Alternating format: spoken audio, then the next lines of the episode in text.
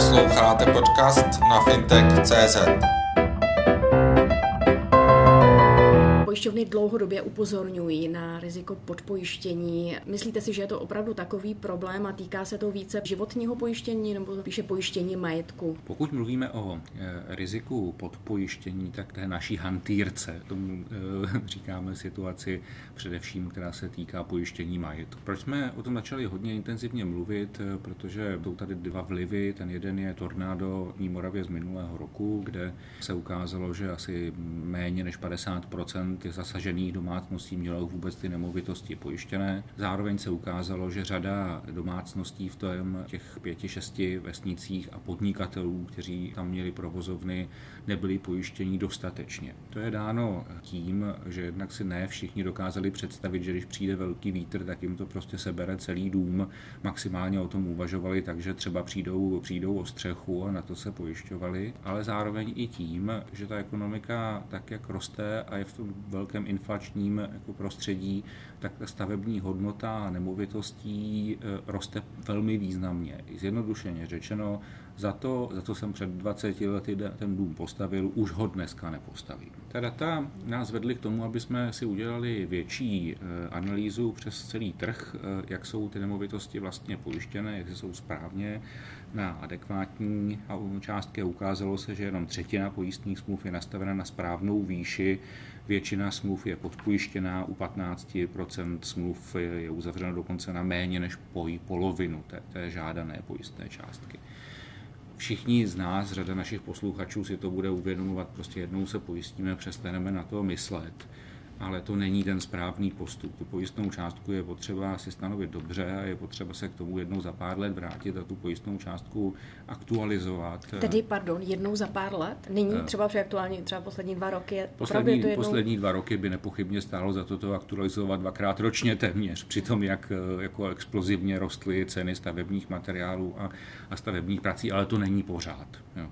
Zase domnívat se, že naši klienti budou myslet kontinuálně na to, aby chodili do pojišťovny, to se také nestane. Jo. Ale myslet by na to měli, aspoň v krátkých časových obdobích a, a tu částku si srovnat. My dokonce připravujeme i nějakou webovou kalkulačku, kde by podle počtu metrů, typů nemovitosti si byli schopní jako rámcově spočítat, kolik takovou nemovitost dneska ve stavebních cenách by je stála a podle toho se orientovat, protože pak samozřejmě jsou ty klienti při těch výplatách na konci nespokojení, ale platí, že vyplaceno je to, na co se ten klient, klient povistil. To je právě zajímavá věc, protože eh, řada lidí upozorňuje na určitou praxi, kde si uzavřou eh, pojištění na určitou částku a kvůli tomu, že se zjistí při pojistné události, že došlo, nebo že mají podpojištěno, tak eh, jim pojišťovna sníží tu částku plnění. Víte, o čem mluvím a proč se tomu tak děje? Je vlastně docela jednoduché. Pojišťovna počítá s tím, že ta nemovitost po každé bude zničena. Jo. Eh, počítá s tím, že na té nemovitosti vzniknou většinou nějaké parciální částečné škody a ta pojistná částka podle toho, kolik je celková hodnota nemovitosti, po tomu samozřejmě odpovídají i ty částečné škody potom, se samozřejmě naceňuje podle toho, kolik je ten strop, kolik budu platit a kolik očekávám třeba, že budu platit, když bude polovina té nemovitosti jenom zničená. Jinými slovy, pokud se ukáže, že ta hodnota té nemovitosti je úplně jiná, no tak pojišťovna samozřejmě na to odpoví ano, ale vy jste se pojistil na tuhle částku podle té, jsme vám určili cenu toho pojištění. Takže nemůžete očekávat, za tu nižší cenu pojištění budeme hradit všechno to, co se vám tam stane plně. Prostě dochází k poměrnému krácení té částky. To znamená, například, když si to vezmeme, máme nemovitost za 4 eh, miliony korun, dojde k úplný pojistné události, k úplnému zničení a jelikož byla nemovitost podpojištěná, tak dostane, kdyby byla podpojištěná pojištěná třeba na 2 miliony, tak v případě toho zničení byste dostali 2 miliony. To Myslíte je, si, že to je fér? No je to naprosto fér, protože jo? děláte uh, s tou pojišťovnou obchod, kdy říkáte, moje nemovitost stojí 2 miliony, na to mi řekni, kolik bude stát, uh, kolik bude stát pojistka. Kdybych řekl, stojí to 4 miliony, tak ta pojistná částka, kterou pojistka by byla jí odlišná, samozřejmě. Jo. Jinými slovy, nemůžu očekávat, že když si stanovím jako levn, chci tu pojistku levnou, takže bude pak jako krýt Eh, všechno to, co jsem neřekl, jo, že, že je ta hodnota nemovitosti. Já se ještě vrátím k tomu podařování těch smluv. Jak často tedy obecně by měl eh, člověk revidovat své smlouvy?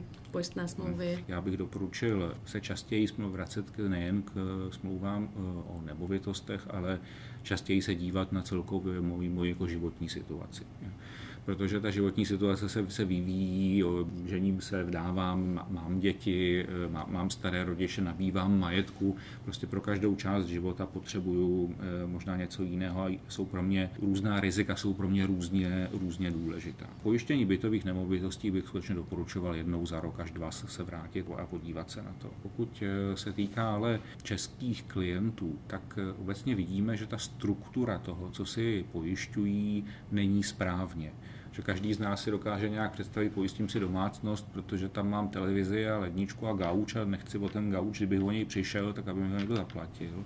Všichni si dokážou dobře představit eh, škody na vozidlech, dejme tomu, na to se taky pojišťují, ale už si nedokážou moc dobře představit eh, a podceňují rizikové životní pojištění. Co, co budu dělat jako otec rodiny třeba, když budu těžce nemocný a budu třeba rok upoutaný někde na lůžko v nemocnici, než se z toho dostanu. Přijdu o příjem. To má pak samozřejmě závažné dopady do života té rodiny, ne, ne všichni to potom dobře ustojí. Jako je dobré přemýšlet o tom, jestli si nemám třeba pojištění jako výpadku mzdy, prostě raději sjednat, abych to svoje okolí zabezpečil. To je na Mátkově podobná situace. Životní pojištění si u nás prostě v porovnání se západní Evropou dělá příliš málo lidí a když jsme u toho eh, ve vedlejším Rakousku je mezi 80 a 90 tuším procenty pojištění bytových nemovitostí a u nás je to kolem, kolem poloviny. Jo. Samozřejmě, že to vede k tomu, že ta společnost potom je méně odolná jo, vůči nedadálým událostem. Možná jen pro zajímavost, to hodně daleko, ale když jsme se dívali třeba před nedávnem na největší globální katastrofické škody, tak eh, a vidíte to, co si budete pamatovat, dejme tomu z posledních 20 let, to obrovská vlna tsunami v jeho východní Asii tehda, nebo hurikán Katrina ve Spojených státech, to byly největší katastrofické škody. A zatímco v těch Spojených státech přes polovinu těch škod hradili pojišťovny, tak v té východní Asii to bylo asi jenom 5% Prostě protože ti lidé jako pojištění nejsou, ta propojištěnost je nízká a společnost musí ty škody absorbovat sama, což samozřejmě vede jako k dlouhodobě negativním jako šokům v té společnosti. Tedy čím si to tady u nás v České republice vysvětlujete? Jsou to nižší příjmy nebo není to zavřené do praxe? Lidé pojištění třeba často nevěří, tak je slycháno. Já myslím, že to může být kombinace všeho toho, co jste řekla, plus ještě jednoho dalšího vlivu spoléhání na stát stát vždycky přispěchá, když se něco takového velkého stane a politici se budou předhánět, eh, kdo těm lidem víc pomůže eh, a může to na řadu občanů působit, takže proč bych si platil pojištění, když ten stát to potom vyřeší. Je to nebezpečná iluze, protože eh, to se samozřejmě stane jenom u tornáda nebo kdysi u velkých povodní na Moravě třeba, ale ty všechny ostatní škody, které se dějí před samozřejmě tu politiku a ten stát nezajímá, není to jako mediálně atraktivní, takže na to odkázaní zasazený sami a když nemáte tu pojišťovnu, tak nemáte, nemáte na konci nic. Ale bojím se, že tohle má docela na vnímání jako občanů vliv. Ale přeci jenom lidé si více, jak jste již řekl, pojistí auto, dům, byt, ale na vlastní zdraví tedy tolik nemyslí. To znamená, že... Ukazuje se eh, na našich průzkumech, eh, to je mimochodem zajímavost, když jsme se ptali našich klientů, eh, co vnímají jako nejrizikovější situaci, kterou zároveň ale nejsou, hrozí tahle pravděpodobnost té škody, ale nejsou na to dostatečně připravení, nemají na to rezervy, tak Největší množství z nich uvádělo ztrátu soběstačnosti ve stáří, nebudu se o sebe moc postarat a někdo mi musí pomoct. A všichni vědí, že to je nákladné, že se jim to stát může, vidí to v těch rodinách a e, že nevědí, co mají v té situaci dělat. Ale úraz a nemoc a výpadek příjmů, e, to je čelnějších míst toho, co se naši klienti bojí.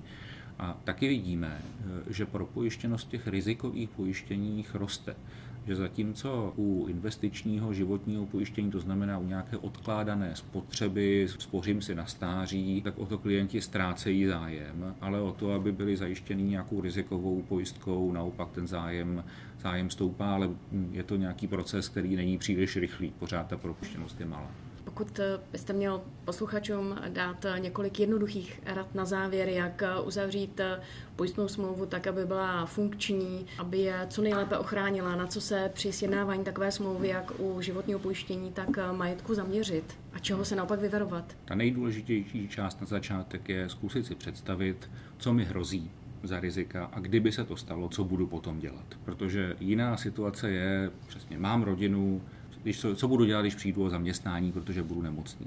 Z toho pak vyplývá, jestli se mám jako pojistit nebo ne, protože jestli nevím, co budu dělat a ohrozí mě to, tak je pak jako rozhodně lepší se pojistit. Pak, když někdo má dost peněz a představí si, že mu ukradne auto a zítra si koupíte z těch peněz nové, tak to na naléhavost jako toho pojištění je samozřejmě nižší. Prostě musíte se zamyslet nad tím, v jaké fázi života jste a co vám hrozí a co chcete, co chcete pokrýt.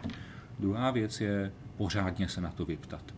Řada klientů prostě jde za prvním makléřem, kterého znají, on jim něco navrhne, oni se to s ničím nesrovnají, on jim řekne to všechno jako kryje neboj, pak oni můžou být jako trochu překvapení, čili srovnat si pár nabídek, zeptat se e, e, zase na ty situace, které vám hrozí, abyste si byli jistí, že to ta pojistka skutečně kryje. Jo? To je asi to nejdůležitější, rozumět tomu, na co jste pojištění a mít jako reálné očekávání od toho, co ta pojistka vám potom přinese.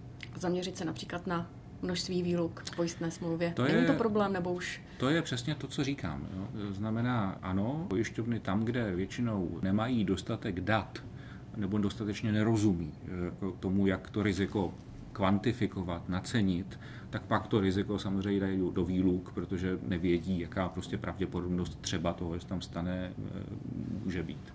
Proto, jak říkám, je potřeba se vyptat, říct, vědět přesně, co to kryje, co to nekryje. Ty výluky se významně mění mezi pojišťovnami. To znamená, pak, když to nesplňuje to, co já chci, tak se půjdu zeptat někam jinam, do dalších dvou třeba pojišťoven, protože jedna věc je možná nějaké drobné povinné ručení, ale jiná věc opravdu jsou třeba životní pojistky a musím si být jistý, že to kryje to, co já potřebuji. A nepochybně si přečíst smlouvu, podmínky. Ano, ale dneska už k všem produktům dostáváte takové množství informací, že je složité se v tom orientovat. To bohužel tak, že nám ta Evropská unie neustále říká další a další věci, které musíme těm klientům říct, což vede k tomu, že ti klienti přestávají číst eh, už jako to množství těch věcí. Ale proto se taky ke každému produktu vytvářejí prostě jednostránkové, jednoduché, prostě popisné věci, které by a ty opravdu doporučuju mít nastudované, kde, kde by ten klient měl rozumět tomu, na co ta pojistka je a co kryje. Sledujte fintech.cz